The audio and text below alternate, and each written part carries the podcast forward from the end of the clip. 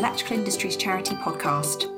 Before we get started, it's important to let you know that we're going to be talking about complex issues which may be triggering, so we hope that you only listen if you feel that you're in the right headspace to do so. Please check the show notes for a more detailed description of this episode's content. These stories and this podcast are unique and personal to the people we are speaking with, and the views and opinions of our guests do not necessarily represent those of the Electrical Industries Charity. Let's jump in. I'm Tessa Ogle, CEO of the Electrical Industries Charity. This month, the Electrical Industries Charity wanted to highlight a new initiative that we've just launched called the CA Partnership. Undeniably, 2020 was one of our toughest years, I think, for so many in the industry as well. Our lives changed. We needed to change how we fundraised and also the way we socialized. For many of us, it, it became a whole different conversation and a different need. Like many of the businesses impacted during the pandemic, the charity's revenue was as well we were about 1.3 million down, primarily due to not being able to run events.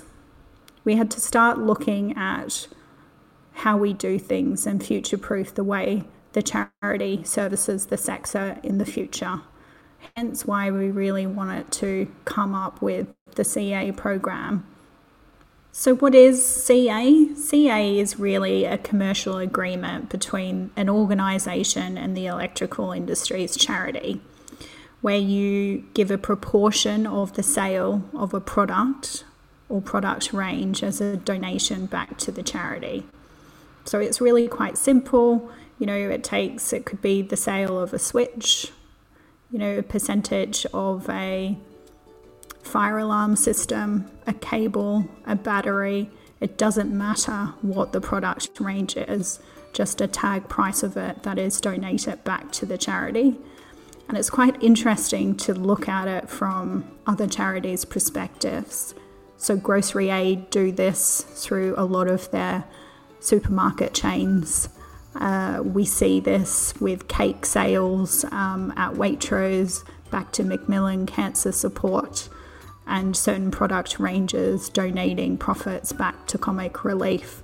So it's not a relatively new concept, but it is for the electrical industry.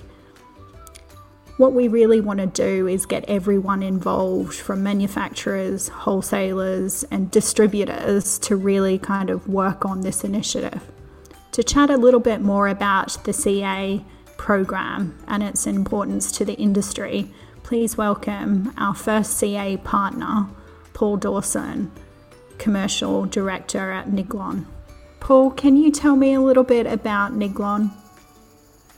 Niglon is a family owned business that's traded since 1948 in its original roots but didn't become Niglon until 1966. It's still a small business in the industry in relation to some of our bigger competitors, but we're very passionate about doing the right thing and this is main reason of why we wanted to get involved with the electrical industries charity. We've always known that the charity's been there and we've always wanted and have supported it in events and where we can but you know, it's really different after seeing the an, eh, impact of the pandemic and our thoughts turned around to how do we do our bit we've supported our own employees within the business but how do we now take that one step further and I think that's a really good point that you know, the pandemic really throws at you that, you know, it's much bigger than just us as a business. It's it's the wider industry that we need to look at. How did you get into the industry, Paul, yourself? Uh, I, I joined the industry after leaving school at 16 years old. And to be honest, did, did I really want to come into the industry? Uh, yes, in a way, but I wanted to be in sales. Uh, my father was a very traditional uh, kind of role model, and he said to me, "No, son, you need to get a trade. It's always something you can rely on in hard times." I joined a business based in Leeds, an electrical contractors, doing an apprenticeship as an electrician. Yeah, that's incredible. So it sounds like you've been in the industry for quite some time, very passionate about it. Um, what's how many products do um, Niglon um, service to the industry? We have now, we've extended, extended our range massively over the last uh, four years since I joined the business, and we're now at 4,000 products, or just over 4,000 products. And we've been increasing that by about 1,000 products a year. So it's been quite a challenge, but it's an exciting period of change and growth for our business. Uh, and the business is invested not only heavily in the products, but also the infrastructure and the people that are here in the business to support what we're trying to do and what we're trying to achieve. Tell me a little bit about what you know got Niglon so kind of passionate about supporting EIC, particularly during the pandemic. I think for me, it was all buzzing around in my head for quite a while of what could we do to support. We we changed our approach and not our approach to our customers, but certainly we started communicating with the wide, wider electrical industry all down the line wholesalers who'd been our traditional customer to contractors. I started thinking about, well, how could we get involved? And then we came across a guy who happens to be your chairman in the West Midlands, a guy called Butch Rye, and we started chatting and he started telling us about his involvement with the industry and the events that have been cancelled. I thought, well, this is really something where we can help and we can we can support the industry and give something back. Certainly for me, for an industry I've been in 32 years, but more importantly, that the company's been in since 1948. And it just seemed a great opportunity to develop our partnership with the Electrical Industries Charity, whilst also, you know, developing our business at the same time. So it was allowing us to grow and grow the charity and hopefully, you know, recover the losses I've heard you mention in your opening statement of the 1.3 million million pound in revenue last year is, is shocking, really, and we're hoping we can go some way to get other people involved in this and other commercial partners involved to, to help bring back some of that revenue that's been lost. Uh, it's so important for us to support the people within our industry and I think that's the great thing for me it was when you start digging deeper and realizing that the funding is available to no matter who you are within the industry. Everybody has potential to access that in times of need. Yeah, absolutely. And I, you know, I think from our perspective, what we really like about the partnership is you've really incorporated um, having the industry involved and making sure that they're aware of what services are available to them as well. So for us, not only are you generating funds for us, which is a massive help because we're not, um, we receive no government funding. Um, all of our funding comes from the industry supporters that we help. Um, but you're also sending that kind of corporate social responsibility message to the industry of these are my product ranges, these are my suppliers, these are you know, the customers who buy these things and they're the people that we're going to support from a educational perspective as well as you know providing funding to them so i think it's a really forward thinking um, step to really incorporating your csr initiative tell me a little bit about csr to niglon um, and what that really means to you guys as a business well, at the heart, we're a family firm, so no matter how much we grow and evolve, we always want to retain those traditional values. And our traditional value is wanting to do the right thing. Yeah, wanting to do the right thing by our employees, but also wanting to do the right thing for the industry. And this comes down to everything we do.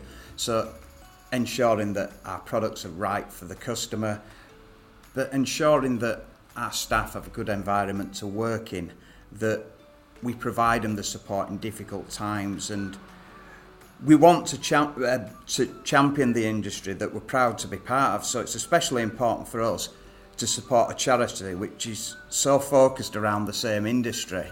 And again, it's all about doing the right thing. And doing the right thing to us is the whole ethics of our business. Yeah, absolutely. Can you tell me or give me an example of what you've done with the CA partnership so far? So, what were the product ranges that you um, put a ticketed price on, and how did that work from a business perspective? Um, the product range that we've we've put a uh, involvement into with the charity, where we're giving a percentage of our profits back to the charity, is wiring accessories. Wiring accessories are sold by every electrical wholesaler, uh, so switches, sockets, and used by electri- every electrical contractor. So we thought this was a great range because everybody can access it to help us support the charity.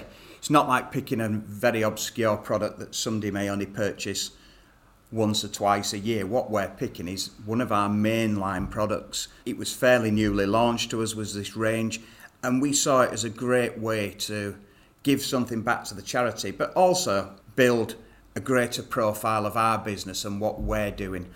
And hopefully get the contractor to see that you know, we're providing a great product at a great value but also giving something back to the charity. How many bo- more boxes can we tick to make that work? And yeah, I wasn't even aware the program was available to us until we started talking a little bit more about it and interacting with yourself, Tessa, and thought this is such a fantastic opportunity. And I think for me, that one of the reasons I, I did do this was started hearing some of the noise of what you mentioned in the grocery chains and th- things like that, where certain people do confectionaries that they give money to charity, and I thought well, why shouldn't we do that in our industry? And at the time, yeah, I wasn't aware anybody was doing it.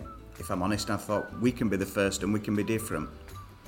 Yeah, and I think it's just it makes so so much sense for our industry to be able to do an in- initiative like this, and I think it really brings in the manufacturers, the suppliers, the wholesalers, the distributors together to really kind of have a joint initiative. And one of the key things to this, and I think it's probably an important note that you would want to make to your customers as well, this is not about increasing the price of a product um, so the end customer pays for it. This is about an initiative that's done higher up the uh, supply chain where you know we're really looking at product ranges and, and, and not increasing the end price for uh, the customer. Is that how you view it as well? Yeah, absolutely so. 100%. Uh, totally behind that. We had no intention of increasing the price. Um, what we want to be able to do, to be honest, uh, we're, we're going to the customer and saying, look, we can help the wholesaler make a little bit more money on this product, probably a little bit more than they who who they may be buying from at the moment. The contractor can save a little bit of money, but ultimately, in doing all that, so everybody's slightly better off, and give something back to charity. Who who can refuse that? Who can refuse to support the charity that's supported the industry for so many years and it not cost them anymore? And that yeah. was our whole aim. Absolutely, and I think that that's key and really important. Uh, you know, Paul, when I, I look at this, we supported last year just over 32,000 people. Um, and what are you guys targeting in terms of um, generation of revenue from the initiative? What's your target? The, the revenue for the charity in the first year, we're targeting £50,000. Yeah, I, I mean, that for us is a game changer. We would have to do five events to generate those types of funds. So mm-hmm. it's, a, it's a huge um, you know impact to the charity financially and what we can actually do with that is probably support another thousand people based on fifty thousand pounds. Uh, a huge difference to the industry, and you know, really fantastic initiative. Um, one that I think can be easily implemented across many businesses. What would you say to other businesses who are thinking about becoming a CA partner? I would say absolutely get involved. I've got to admit, when I first got involved and started talking to yourself, Tessa, about contracts, I wasn't sure. Where, I think I looked at it as a commercial contract of dealing with one of our larger customers, a supply chain contract, and I thought, is this going to be really limiting? Is it going to be difficult? And when we received the contract, reviewed it, and we went, this is great. We can really do something with this. We can really make a difference.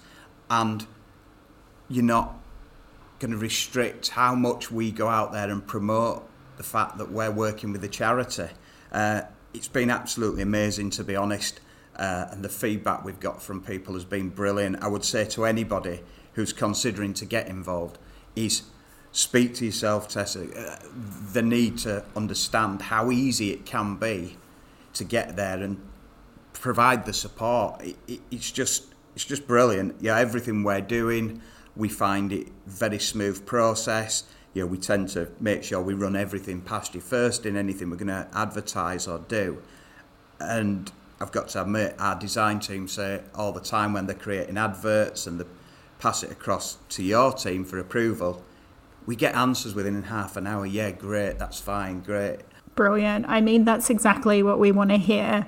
Something that's simple for businesses to implement. I mean, the commercial agreement that we put in place is really just so that you know, from a HMRC perspective, it, it complies with tax regulations. Um, everything else is really up to you guys to decide what you do as businesses to support the charity.